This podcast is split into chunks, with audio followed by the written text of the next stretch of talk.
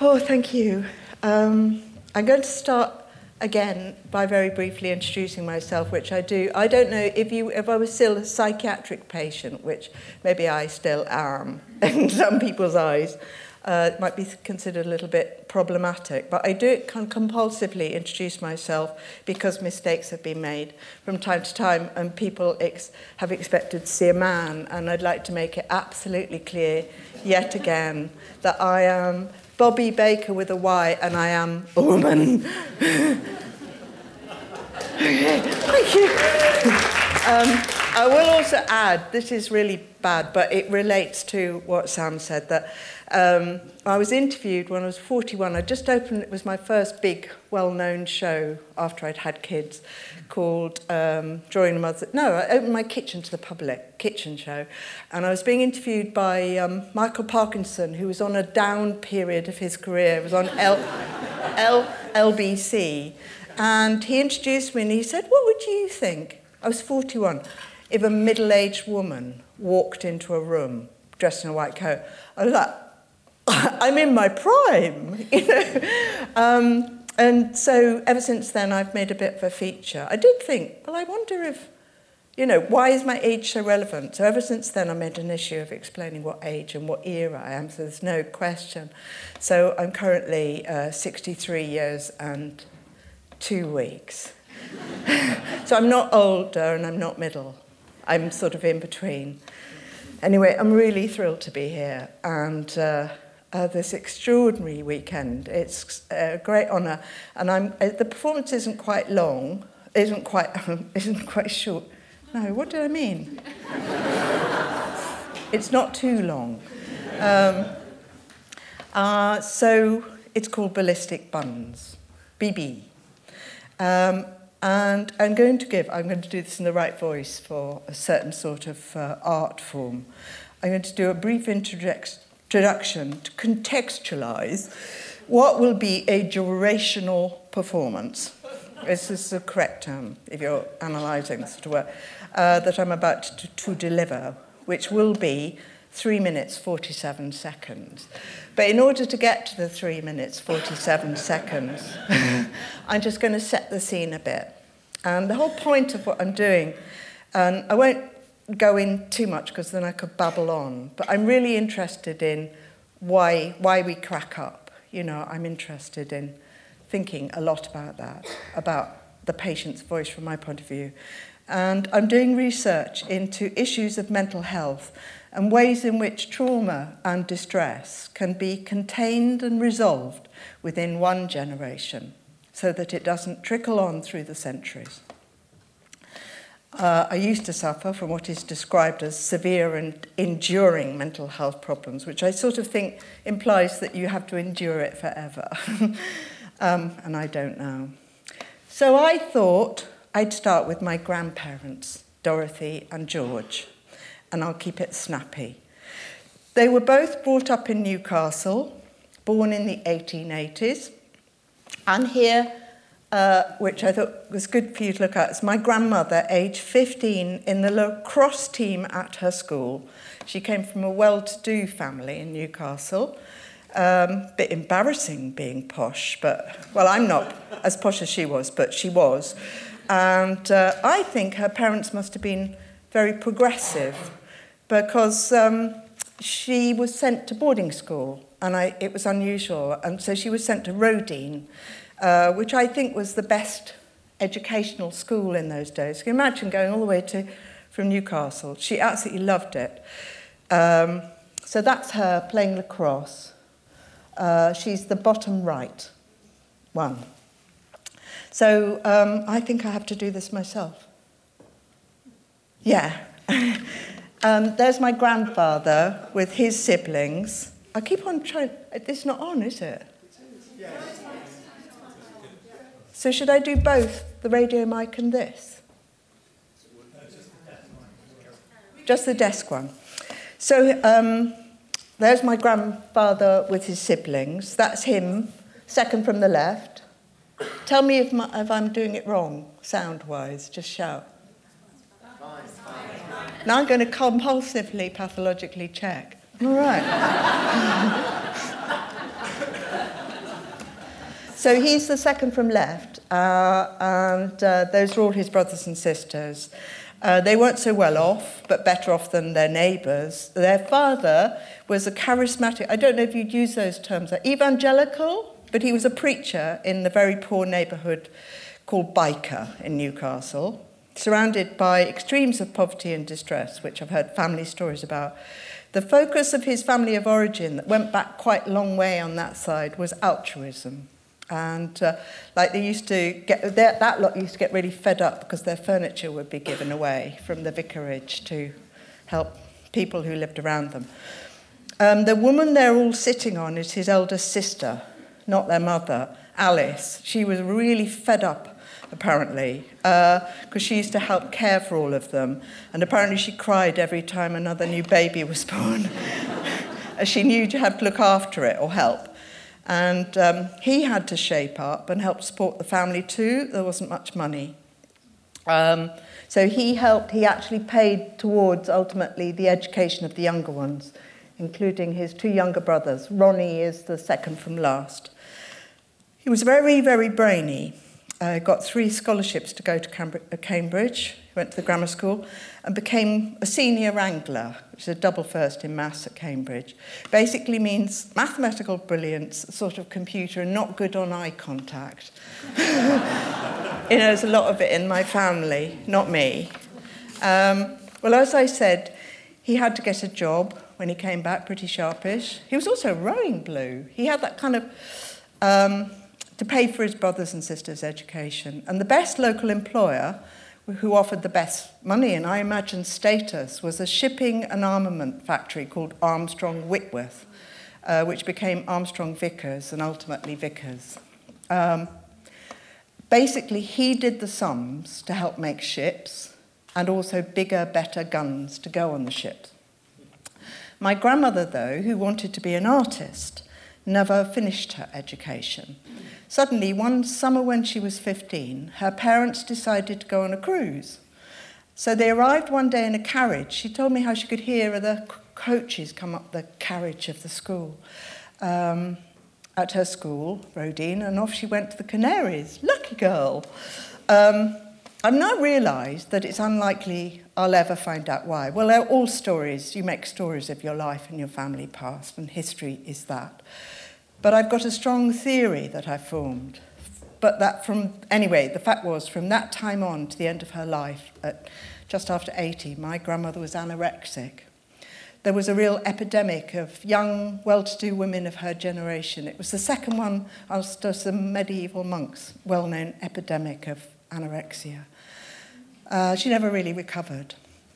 My perception of anorexia, and I've got friends who've suffered that really terrible trouble, and they talk about it, is that by controlling their eating and shape, people with that feeling can help keep control of extreme, unacceptable emotions like anger tight inside. So to a degree, it's an inability to talk about what you're feeling. My mum found it very difficult. She used to talk about, I can only do my mother in an exaggerated way because she had epic personality disorder, my mum. If you're going to diagnose people, she was an extraordinarily larger-than-life character. But she described, and I saw her with her mother, trying to get her to eat. My grandmother was naughty. And so during the war, but my mum used to say the family story was, we know she eats because we catch her eating out of the pan. So she used to go in the kitchen. She used to wear a yoga, tatty old overcoat with an apron on underneath, and then sneak into the kitchen and eat a bit like old Coley out the pan. So it wasn't exactly a sort of welcoming household. But there you go. In the years leading up to the First World War, he was busy designing guns, and she did a bit of visiting, dances, embroidery, learned to make lace, that sort of thing.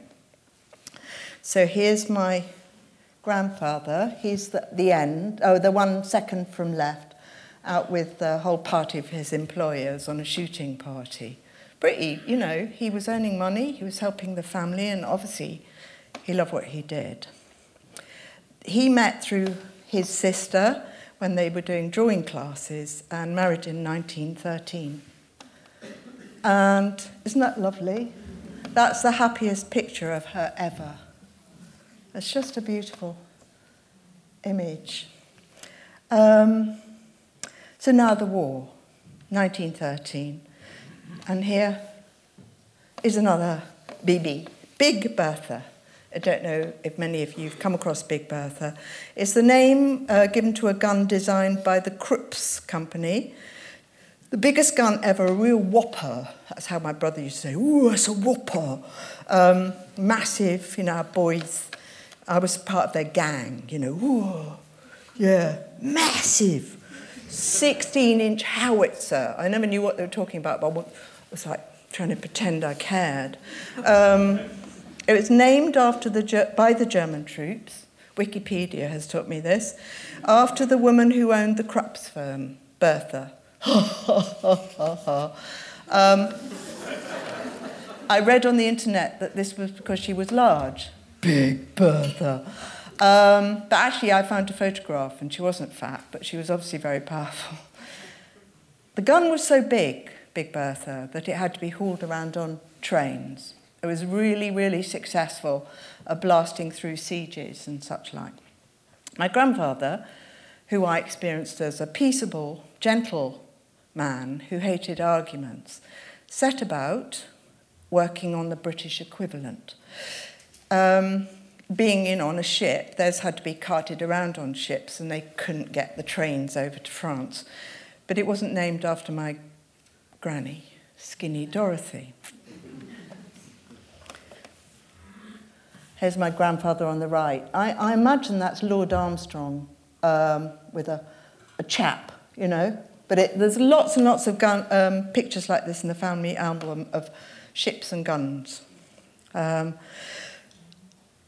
So that's the story of... Oh, yeah, there's a family story my brother was always telling, is that the gun designed by my grandfather was so explosive when they were testing it, it used to crack people's false teeth in their mouths. I don't know whether that was just invented from what guns do when you're nearby them. And burst eardrums. So it was big stuff. So that's the story of their lives at that point. He designed guns. He carried on working for Armstrong all his life. And she never ate in front of people, ever. Skin and bone, and kept it all in. So there's a picture, an example of picture in our family album. Boom! And that's my grandmother waving. She was really classy. She used to wear really classy clothes until they got as close as it was very, very skinny. When my mum was really old, she sort of opened up a bit more, as old people sometimes do, and I was just by then sort of collaborating with psychologists and really, really interested in family history and trying to trace. I'd been the designated mad person in the family. And I just had a feeling. I knew my grandmother, I knew my mother and her brothers and sisters had been very depressed a lot of their time, their lives. And she was telling me one day... she slipped into the conversation knowingly, naughtily. She said, oh, that's when Daddy had his breakdown. And I went, what? What? You never told us that he had a breakdown. She said, oh, yes. He had a breakdown at the end of the First World War, and she remembered her parents. This is what they used to do. They'd all go to the South Coast. So her parents went to the South Coast and left her and her brother with their grandparents that they loved. And I said, why didn't you talk about it? And she said, well, it wasn't spoken about. So that's why she was almost wanting to tell me, because it was never spoken about, and let me know. And I said, and I used not to be able to say this without crying, and I said, well, why did he have a breakdown? And she said, oh, well, of course, it was because he designed all those guns that killed all those people. And I just found that profoundly tragic. Because his own younger brother, Ronnie, was killed in the Somme in 1916. And I imagine, you know, my grandfather must have felt, to a degree, responsible. So my grandmother really awful cook, but she made buns when people came to tea, because that's what you did. Like most people with anorexia, she liked to watch other people eat. I used to go once a week after school, and she'd watch me eat. She'd buy a bag of broken bits from the bakers. I don't know if you can still get them. It's all the broken bits from the window. And she'd pile them on a plate, and I had to eat them while she watched. But I didn't mind, really, but it was all a bit weird. When people came to tea, she used to make these rock buns, and she'd have a pile of buns piled, and then guests would get a surprise, because she'd go, "Kitsch! Kitsch!" and throw them a bun. They'd have to catch a bun, which always rock hard. So I'd just like to do this short durational performance, and it is a reflection on gendered responses to anger at injustice and guilt, and the consequences of such behaviour through subsequent generations. It's sort of a reflection. And the impact of the guns and bombs on mental health, the impact of unresolved emotions and frustrated ambition on mental health. And so this bit that we're building up to, just a brief explanation for you, those of you not fortunate enough to be brought up in the 1950s. I say I went round with my brother, and we used to go to a sync-up Odeon and watch films, and sometimes we'd go several times. And there was this film, you know, The Dam Busters. Oh, I love it. And about that wonderful, I can't remember his name, which I should, ballistic engineer who designed the bouncing bombs to burst the dams in the Ruhr Valley in Germany to wipe out their armaments factories. And we used to act it out. Well, I was always some bit part, my brother and his friends, the wonderful wonder of that. Brave airmen, ingenuity, skill, daring, brilliance. My brother and me tagging along loved it. We saw it several times. And the famous music, the fabulous music, the Dam Busters theme. It's really stirring and inspiring. So this version you're going to see is 3 minutes, 47 seconds. Please sit it out and enjoy the buns. This particular theme is played by the Ukulele Orchestra of Great Britain. That's great. So Bouncing Bombs with Your Ballistic Buns by Bobby Baker, in memory of our own Big Bertha, and particularly in memory of my grandparents, Dorothy and George. So could we start the film, please? Oh, hang on.